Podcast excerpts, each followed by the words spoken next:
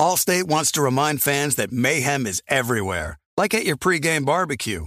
While you prep your meats, that grease trap you forgot to empty is prepping to smoke your porch, garage, and the car inside. And without the right home and auto insurance coverage, the cost to repair this could eat up your savings. So bundle home and auto with Allstate to save and get protected from mayhem like this. Bundled savings variant are not available in every state. Coverage is subject to policy terms and conditions.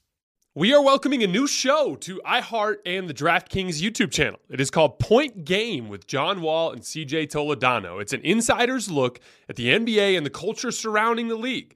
Every week, the five time All Star and the number one pick in the 2010 NBA draft, John Wall, will give his unique perspective on the hottest topics in the league and tell the best behind the scenes stories from his time in the NBA. So check out Point Game with John Wall and CJ Toledano on the iHeartRadio app, the DraftKings YouTube channel, or wherever you listen to your podcasts. Looking for an assist with your credit card but can't get a hold of anyone? Luckily, with 24 7 US based live customer service from Discover, everyone has the option to talk to a real person anytime, day or night. Yeah, you heard that right. You can talk to a real human in customer service anytime. Sounds like a real game changer if you ask us. Make the right call and get the service you deserve with Discover. Limitations apply. See terms at discover.com slash credit card. The volume.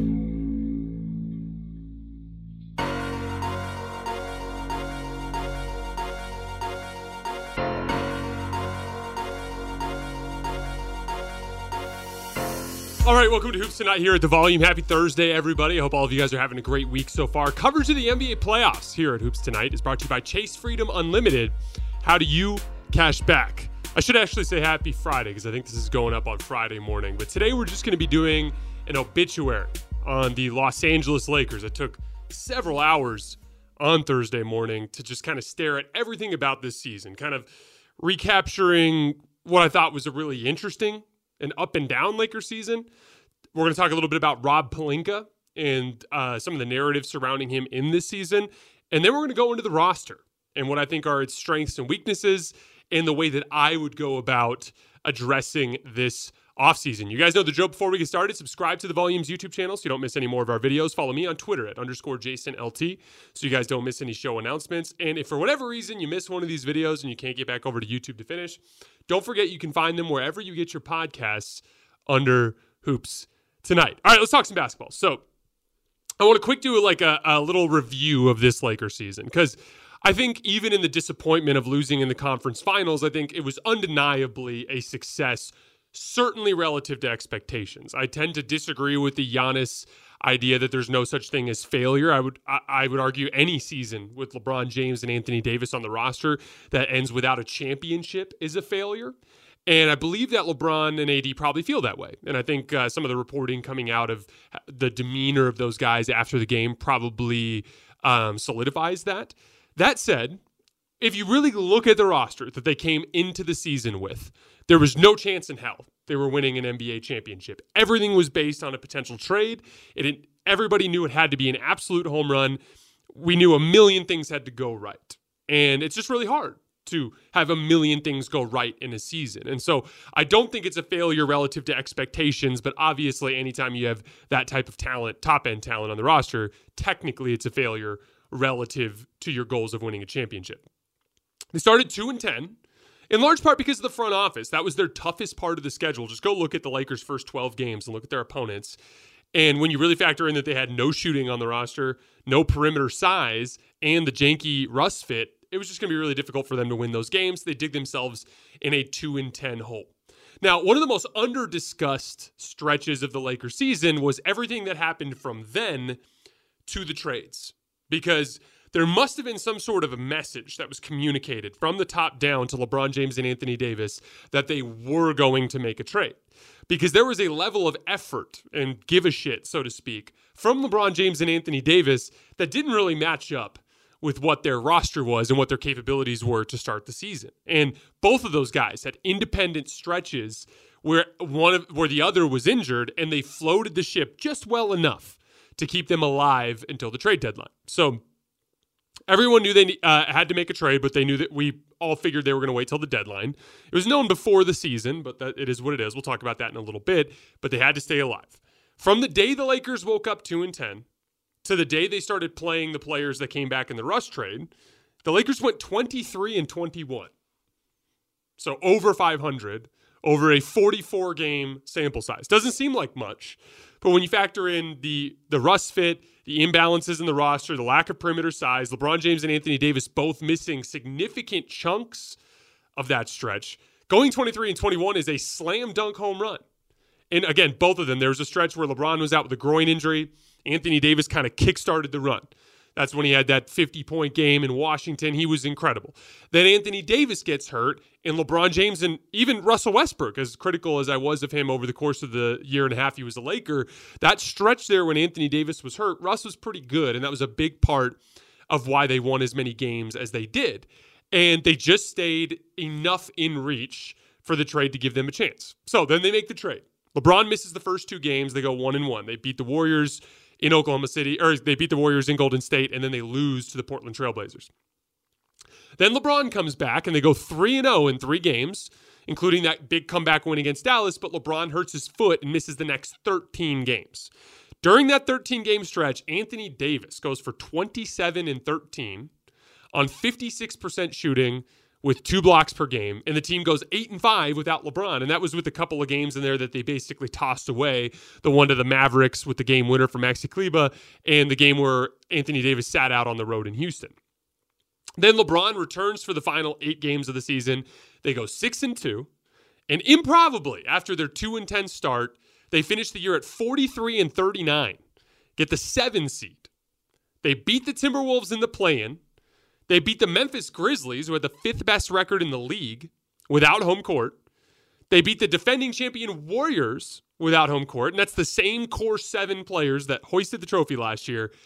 And then they lose to the Nuggets. Now, they got swept, but all four games were relatively close. Like it was clear that the Nuggets were the better team, but it wasn't like a complete outclassing, um, you know, within the, the, the confines of the series every game was competitive. The Nuggets just pulled it out. As a matter of fact, the only game that didn't include a clutch situation, which is within five with less than five minutes left, was game two when the Lakers held a double digit lead in the second half. And it was just that crazy shooting spurt that put it away. So the Lakers were right there. So the way I'd look at it is it was an absolute success relative to their expectations.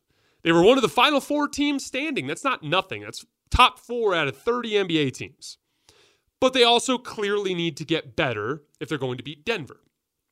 Denver has all five starters coming back next season under contract.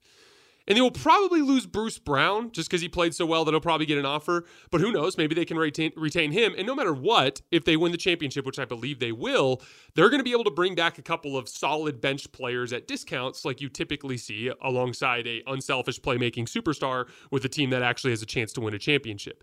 They'll struggle a little bit with it being Denver, but I have a, ch- I have a feeling they're going to be able to bolster their bench a little bit. So, not to mention when you have the confidence of being a champion, you play better. So, De- Denver's better and the Lakers are going to have to figure that out. So the question is, how do the Lakers improve their roster enough to knock off the Nuggets and win a championship next season? We're going to look at every single position group and take a look at how I would approach this offseason. Uh, before we get there, though, I want to talk a little bit about Rob Pelinka. So, Rob Pelinka got a ton of praise after the deadline. Uh, the word, the phrase "executive of the year, of the year" was thrown around a lot, um, even by some people that I respect a great deal. Uh, but I think a lot of people looked at that whole situation with rose colored glasses in a lot of ways.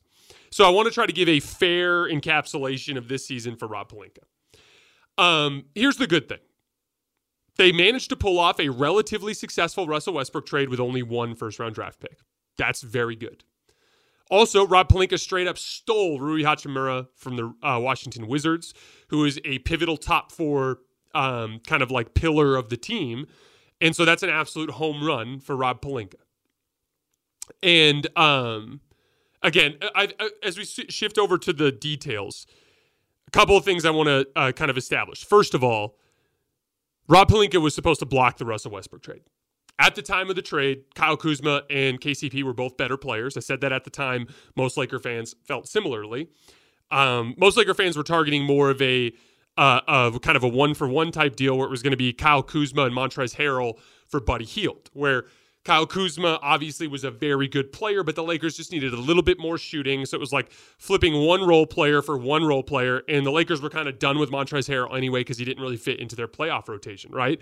But uh, for whatever reason, I'm sure there was a lot of pressure from LeBron James, and I'm sure there was a lot of pressure from Anthony Davis. But as the executive of the team, it's your job to filter through that and stop that from happening. He did not, and he shipped off all the team's depth in in the process, undercut the team's championship ceiling. So that is a, an important part of the story. But even then, even even just forgetting that, coming into this season, there was risk in waiting to trade Russell Westbrook on a bunch of different levels. If you guys remember, I said before the season, I said I am sure that Rob Pelinka can get 20% better return on a Russell Westbrook trade if he waits to the deadline. But those of you guys who have been listening to the show for a while, you remember I said, but I view a great deal of value in training camp to establish continuity that you use during the regular season.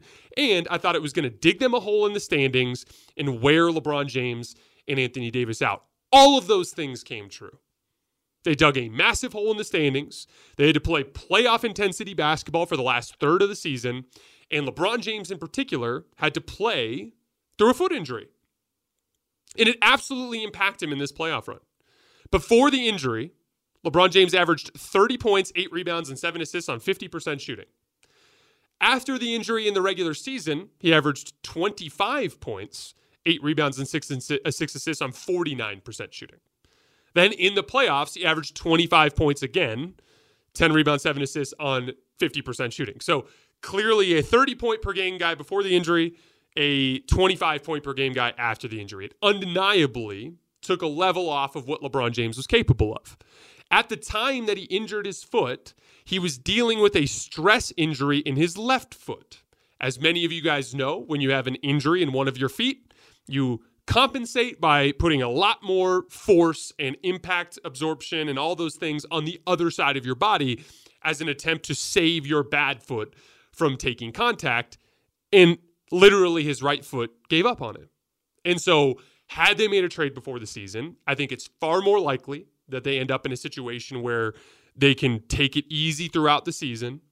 And LeBron James can take a little bit more time on any one of those injuries. Anthony Davis can take a little bit more time, and they have a better chance to go into the postseason with a healthy LeBron James. That's a important part of this story. So they absolutely saved a pick but in the process, they hurt themselves in the standings, forced their stars to play through injuries, and you had to play three consecutive really good opponents on the road in the playoffs. So, for instance, the Lakers had to play. Not only did they have to try the end of the regular season, they had to play a play in game against a very good Minnesota Timberwolves team. That was a knockdown, drag out fist fight. Then they had to play a top five team in the league in the first round without home court. Then they had, they had to play the defending champions without home court. Then they had to play Denver. What did Denver have to do? They coasted the last third of the season. They played the worst team in the Western Conference, the Minnesota Timberwolves. Then they played a Phoenix Suns team that was a middle seed that had some flaws. And then they got to play the Lakers. So Denver, even though I do believe they were better, they were also fresher. So again, as we talk about the the the trade from uh, Rob Pelinka this summer and the job that he did, it's undeniable that there's a lot of good to it, but there's another side to the story. And it was another side of the story that we all knew was the case before the season and was really under discussed uh, for a while. Now, I want to just pretend for a reason, just for as a as an exercise. Let's pretend that before the season, the Lakers make the Buddy Hield and the Miles Turner trade.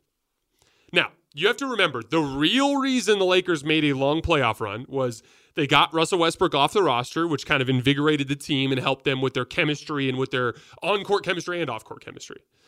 Also, LeBron James and Anthony Davis were legitimately healthy and locked in. At least LeBron James was a level below, but the two of them were healthy. The previous seasons, LeBron and AD could not even play to end the season, right? LeBron couldn't finish last season. Anthony Davis couldn't finish the season before. So this year, both guys were actually available to play in the postseason, even though LeBron was somewhat limited. And then the third big reason was Austin Reaves. In the absence of Russell Westbrook, Austin Reaves got moved into the starting lineup, became a primary ball handler, and was awesome. Okay? That's why the Lakers made a long playoff run. Malik Beasley was completely out of the rotation by the end. Uh, D'Angelo Russell had some playoff moments, but he also was unplayable for stretches, and the same could be said about Jarred Vanderbilt. So again, did the trade help? Yes, not as much as people were leading you to believe. So now let's pretend, as this exercise, that they make the Buddy Hield and Miles Turner trade in the offseason. Now you have a legitimate backup center that allows you to be more functional when Anthony Davis rests games, gives you a bench big so LeBron doesn't have to play center in the bench groups, and gives you a two big look because Miles Turner could shoot. So you had this other identity that you could have had with two centers on the floor like they did in the 2020 season. It's also a more complementary roster with shooting around LeBron James because you're going to have Buddy Hield and Austin Reaves in the backcourt. And they could still make the Rui Hachimura trade using the Kendrick Nunn salary, right? As a result of that, from the start of the season, they would have had a more talented roster that was more complementary and ready to go from day one, which would have given the Lakers the ability to ease their way through the season. So I just think as we're talking about Rob Pelinka, he still has, in my opinion, a lot of work to do to make up for the damage that he did to the 2020 roster, which was a bona fide championship roster. And so, as we're talking about Rob Pelinka, I, I think it's inaccurate to just say that it was an executive of the year type of season where he solved all the Lakers' problems. No, he dug the Lakers in a really big hole. He made some progress getting them out. He still has a lot of work to do. And so, this summer is going to be a great opportunity for Rob Pelinka to establish himself as a respected GM in this league, in my opinion, because what he has is he's got a bona fide pairing of stars in LeBron James and Anthony Davis. He's got a couple of really good starters in Austin Reaves and, and, and Rui Hachimura, and he's got a boatload of options this offseason, a bunch of middling salaries we'll talk about. He's got a couple of draft picks he can use. He has he's got a, a really good hand of cards here. And if he plays these cards right, the Lakers have a chance to win a championship next year. And so the opportunity is there for uh, Rob to kind of flip the, the narrative about himself. So let's go by position group here. I want to start with the stars and then we'll go centers, wings, and guards. We are welcoming a new show to iHeart and the DraftKings YouTube channel. It is called Point Game with John Wall and CJ Toledano. It is an insider's look at the NBA and the culture surrounding the league. Every week, the five time All Star and number one pick in the 2010 NBA draft, John Wall will give his unique perspective on the hottest topics in the league and tell the best behind the scenes stories from his time in the NBA. CJ will bring his A list comedian buddies to keep it light and fire off some hoops takes. Plus, John will be inviting current and former NBA players, friends, and teammates to join the show as well to give their unfiltered accounts of what really goes on in the league from a player's perspective. So check out Point Game with John Wall and CJ Toledano on the iHeartRadio app, the DraftKings YouTube channel, or wherever you listen to your podcasts. Allstate wants to remind fans that mayhem is everywhere, like at your pregame barbecue. While you prep your meats, that grease trap you forgot to empty is prepping to smoke your porch, garage, and the car inside. And without the right home and auto insurance coverage, the cost to repair this could eat up your savings. So bundle home and auto with Allstate to save and get protected from mayhem like this. Bundled savings variant are not available in every state. Coverage is subject to policy terms and conditions. Looking for an assist with your credit card but can't get a hold of anyone? Luckily, with 24 7 US based live customer service from Discover, everyone has the option to talk to a real person anytime, day or night. Yeah, you heard that right you can talk to a real human in customer service anytime. Sounds like a real game changer if you ask us. Make the right call and get the service you deserve with Discover. Limitations apply. See terms at discover.com slash credit card. Angie's List is now Angie, your home for everything home. Angie doesn't just get your home projects done, Angie gets them done well.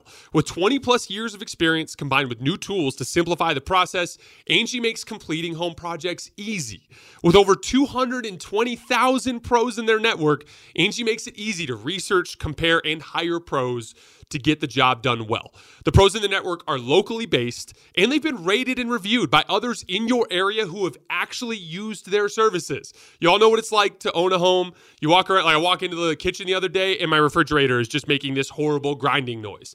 Or on Saturday, we were having a pool party. I had to use a couple outlets that I hadn't used in a while and I found three or four outlets around the house that just didn't work. And that's super annoying. But the best part about Angie is it's a great tool to help you find the best available deal to get that work done and to get it done right. In just a few taps in the Angie app or clicks on the site, you can have Angie tackle your home service project from start to finish.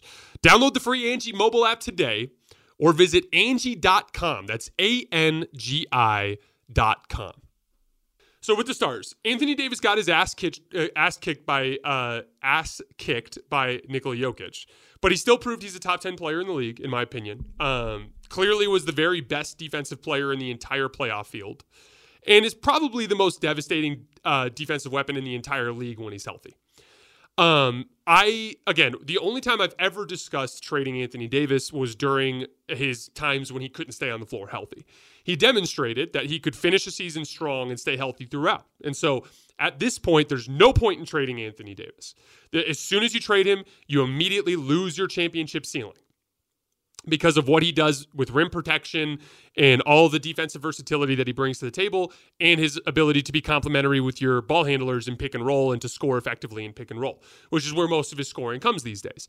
Um, so like when we're talking about Anthony Davis trades, like it's just it's a non-starter for me unless AD just has a serious injury again, at which point that's something that you have to start thinking about. But he's healthy, he's going to have a full offseason to to work on his game. You have to continue to build around AD. The big thing that I want to see from him this offseason is he needs to polish up his perimeter game.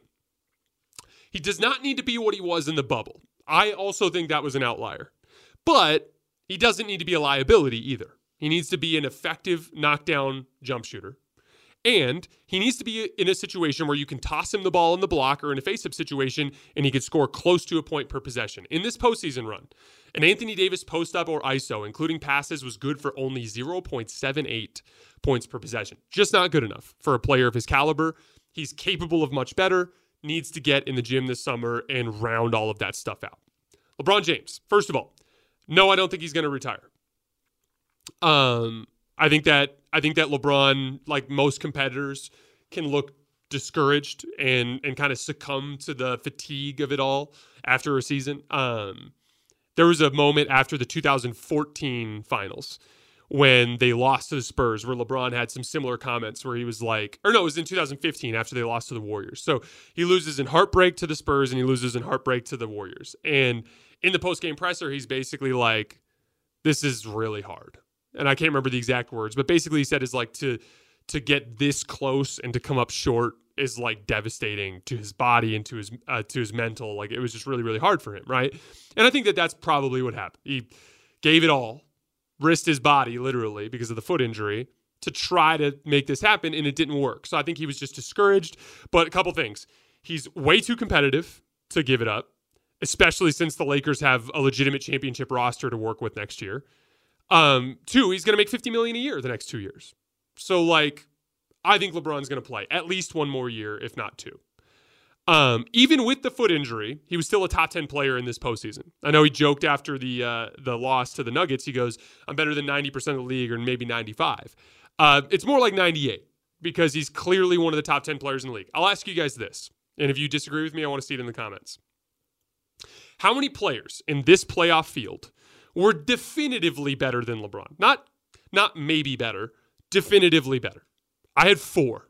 Jimmy Butler, Nikola Jokic, Steph Curry, and Anthony Davis. Those are the four guys that I thought were better than LeBron James in this postseason run.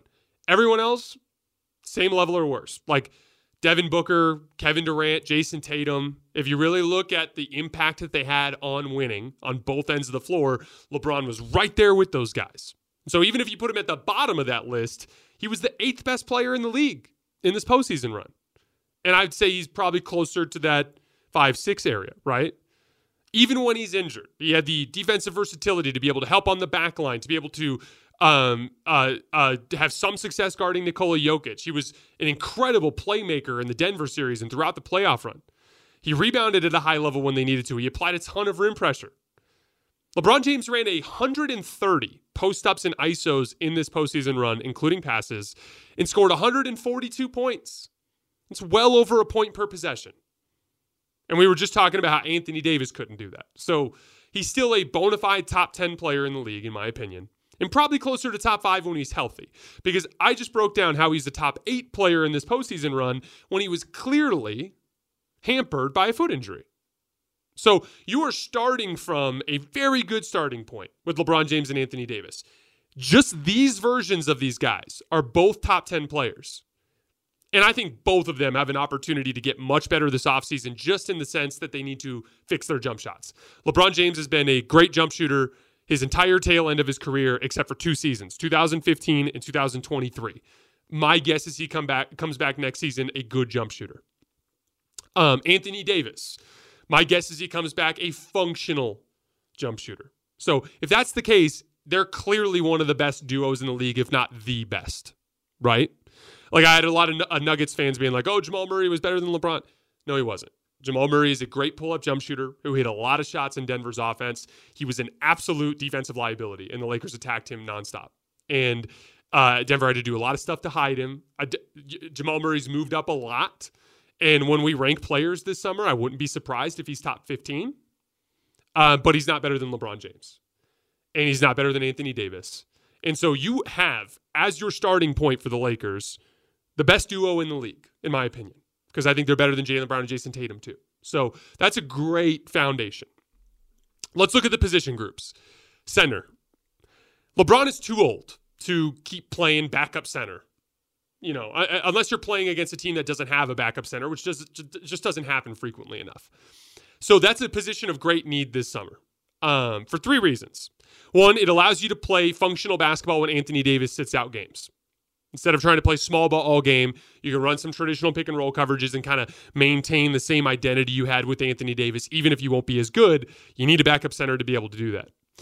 You want to have a two big look. A two big look would have been really interesting to unleash against Denver. They unleashed it against Denver almost nonstop in the 2020 bubble.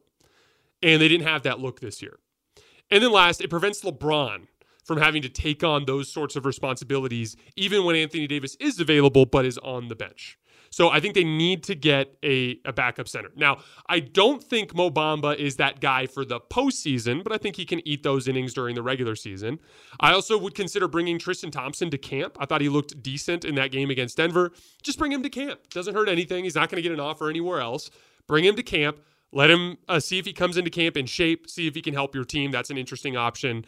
You can look at the veteran minimum market. I would see if you could poach a guy like Brook Lopez from Milwaukee for the taxpayer mid level exception. Or you could be aggressive in the trade market for someone like Miles Turner. But no matter what, you can't finish next season going into the playoffs without a solid backup center. I think they can get away with a less than solid backup center during the regular season, but during the playoffs, they're going to need a solid backup center. Look, look at the forward position. I think LeBron James, Jarred Vanderbilt, and Rui Hachimura is about as good a group as you can find there around the league. It's a really good group of forwards. Um, the only downside is Rui has some defensive limitations depending on the matchup, but really only against super small teams. I thought he was effective in two of the three playoff series that they had. And even in the Warriors series, like, yeah, it sucks when you're asking him to chase a guard around screens and stuff, but I still think that he could have played more in that series had they needed him to. And then Jarred Vanderbilt obviously had some issues in the offense with uh, teams ignoring him and conceding corner threes. So, a couple things. Rui working another summer with Phil Handy, getting better uh, uh, as a scorer. He, I thought he made huge strides just in one half season with Phil Handy. I would imagine Wizards fans are devastated to see Rui look as good as he did. So, one more summer with Phil Handy goes a long way. Jarred Vanderbilt just shooting a, a million corner threes this summer would go a long way towards helping him be playable, and then LeBron James fixing his jump shot. So I think they're already a really good group of forwards, and it's only going to get better this season as the guys get in the gym. I think the Lakers are in good shape there. Where things get interesting is in the guards. So I'm going to split it into two groups on ball guards and more like second side, you know, off ball guards. So the only on-ball guard that they're most likely going to have back next year is Austin Reaves. Um, who knows if someone's going to offer him a, a giant contract and, and, the Lakers have to match Hopefully the Lakers can get him for that four years, 50 million or whatever that they're hoping for. But we'll see. Either way, I expect Austin Reaves to be a Laker uh, next year. He was incredible in his first playoff run. He averaged 1.21 points per possession in spot up situations, still one of the best shooters and closeout attackers in the league. He shot 69% effective field goal percentage on catch and shoot jumpers in the playoffs, 49% um, in effective field goal percentage on pull up jumpers in this postseason run. He was solid in pick and roll, just under a point per possession. He was over a point per possession in isolation. He averaged 17 points per game on 62% true shooting, averaged five assists per game, and had a 2.9 assist to turnover ratio. And I thought he held up really well defensively. So that's like five stars for a young undrafted guard in his first playoff run. Uh, I think he's the perfect starting guard, starting two guard probably to have next to LeBron James and Anthony Davis. Off ball guards. And again, I'm not talking about the guys that they could retain. I'm going to focus on who they are for sure going to have for now. So the only guy I think they'll for sure have back is Max Christie as an off-ball guard. I think he's going to be a big rotation piece for the next, uh, Lakers next year. Allegedly, he's grown a little bit, closer to six seven. Uh, he was a knockdown three point shooter this year. He shot 42% from three. He's a very good defensive player. He's got good length, quick feet, navigates screens well. I expect him to play a lot next year. Wouldn't even be surprised if he played some small forward for them if the uh, if uh, if the muscle mass that he's gained and his length has improved as much as it has. So, a couple of really good options there, but you're going to need three more guards. Uh, a couple of specific types that I'd look at. I think they need an, a really good athletic guard, and I mean with some real uh, like strength to him. Lonnie's a good athlete, but he just couldn't hold up again in the physicality against some of the bigger, stronger guards. Kind of like what Bruce Brown was for the Nuggets this year, or what Alex Caruso was to the 2020 Lakers. A guard between six four and six six, who's like a solid 215 pounds or more that can move his feet well and can just be a functional, smart offensive player. Both Bruce Brown and Alex Caruso are excellent cutters. That's kind of like more important than them knocking down spot up threes necessarily, although that obviously helps. Um, then I think they need another guy who can take on primary ball handling responsibilities. We'll talk about that in a second, so I'm gonna I'm gonna pause there. And then they probably need a third guard just off the bench for depth, um, and that's probably to be a veteran minimum guy. So as we zoom out, I think they desperately need a backup center and they need to fill out that guard rotation. Now, a lot of people are talking about Kyrie Irving. And look, I agree. He's literally perfect. He fulfills the roster's biggest weakness, which is over the top shot making. He's great on and off the ball, super complementary with LeBron James and Anthony Davis. And when engaged, he's actually a solid defensive player. But it's just unbelievably unrealistic from the standpoint of obtaining him without giving up too much. So, I think Laker fans need to move on from that idea, at least for the time being. So, yes, would love to see Kyrie in a Laker jersey, just don't think it's realistic. So, what would I do if I was running the Lakers? I would just bring everybody back and I'd hang tight and I'd wait for the perfect trade. So, let me break this down for you guys. I'd match any offers for Rui Hachimura and Austin Reaves. Hopefully, if you're lucky, you can get them both for about 30 million a year combined. I'd pick up Michael Beas- uh, uh, Malik Beasley's option. I'd guarantee Mo Bamba's contract. I'd guarantee uh, guarantee. I'm having trouble talking today. I'd guarantee Jarred Vanderbilt's contract, and I'd try to re-sign D'Angelo Russell on some sort of team-friendly deal, which I think you're going to be able to do after how much he struggled in the postseason. So why? Because the shortcoming of this roster that we saw against Denver was over the top shot making, right?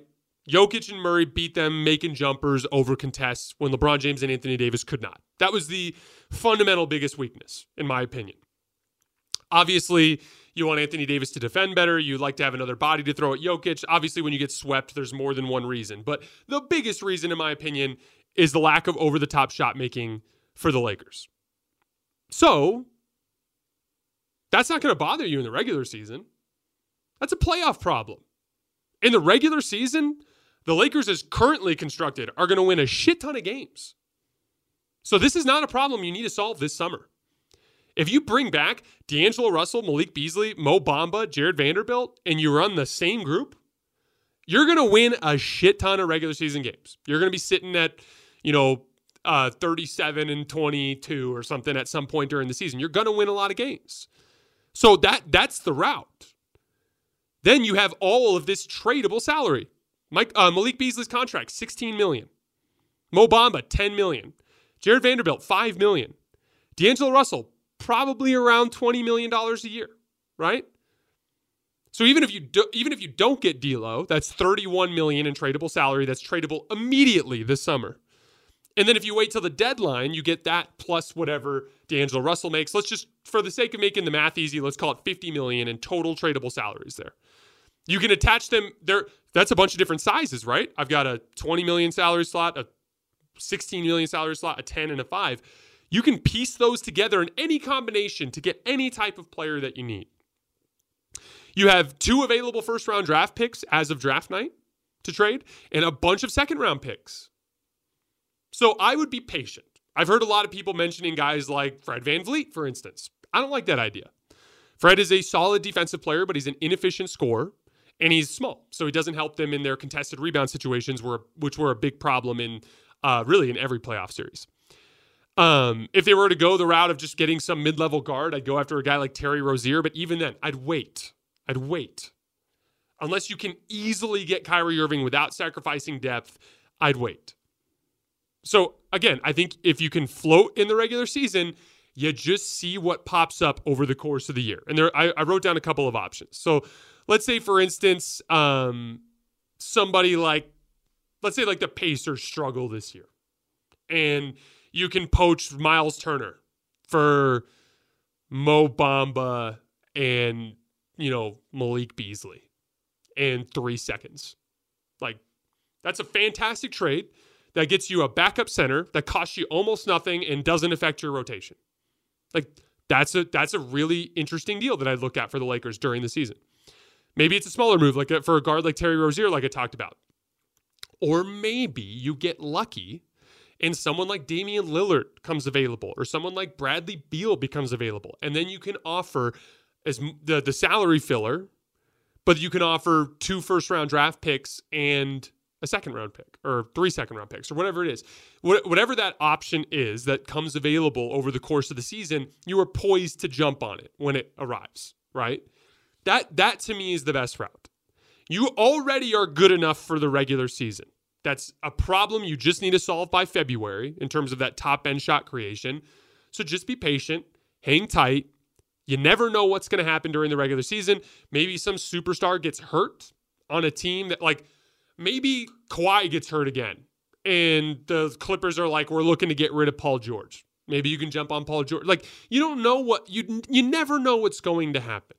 And so I don't think they need to be super aggressive to make a big move this summer on some ancillary piece that's not going to really move the needle.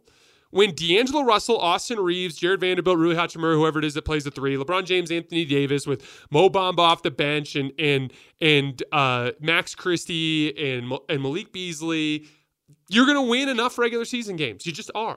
There's just there's no rush. So I would be really patient and just kind of look to pounce on the right move this summer. And I'd go big. I'd go for a really good shot creator that can be the guy that goes toe to toe with Jamal Murray running spam and pick and roll at the end of a game with, you know, Anthony Davis in the dunker spot and LeBron James setting screens or LeBron spotting up and Anthony Davis setting screens. That's the way that I would go.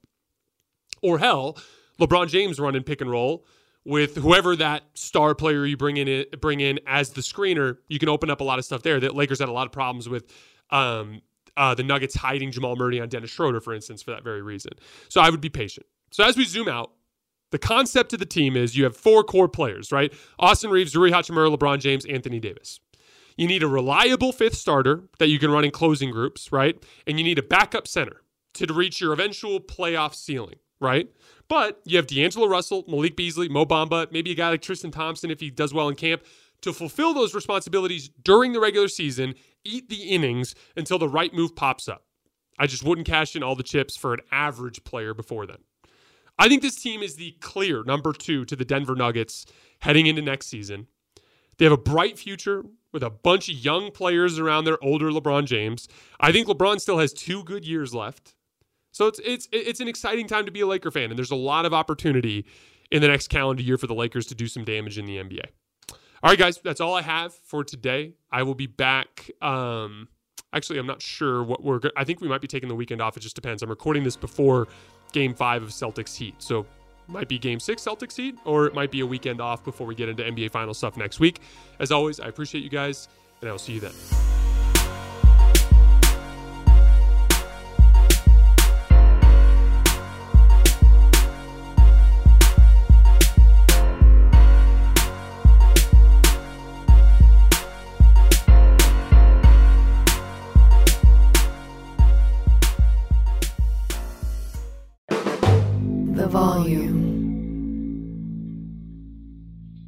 Allstate wants to remind fans that mayhem is everywhere, like at your pregame barbecue.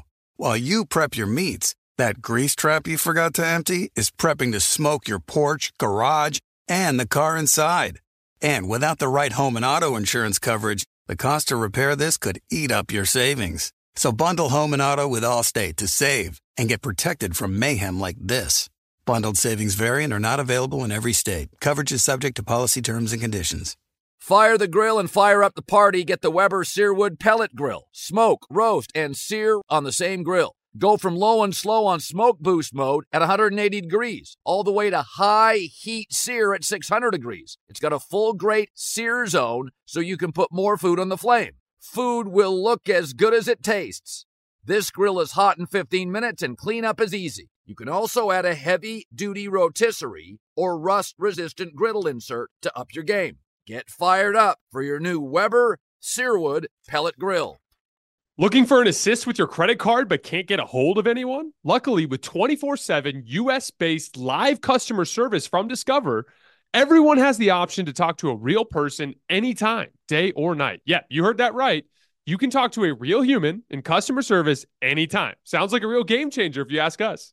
Make the right call and get the service you deserve with Discover. Limitations apply. See terms at discover.com slash credit card.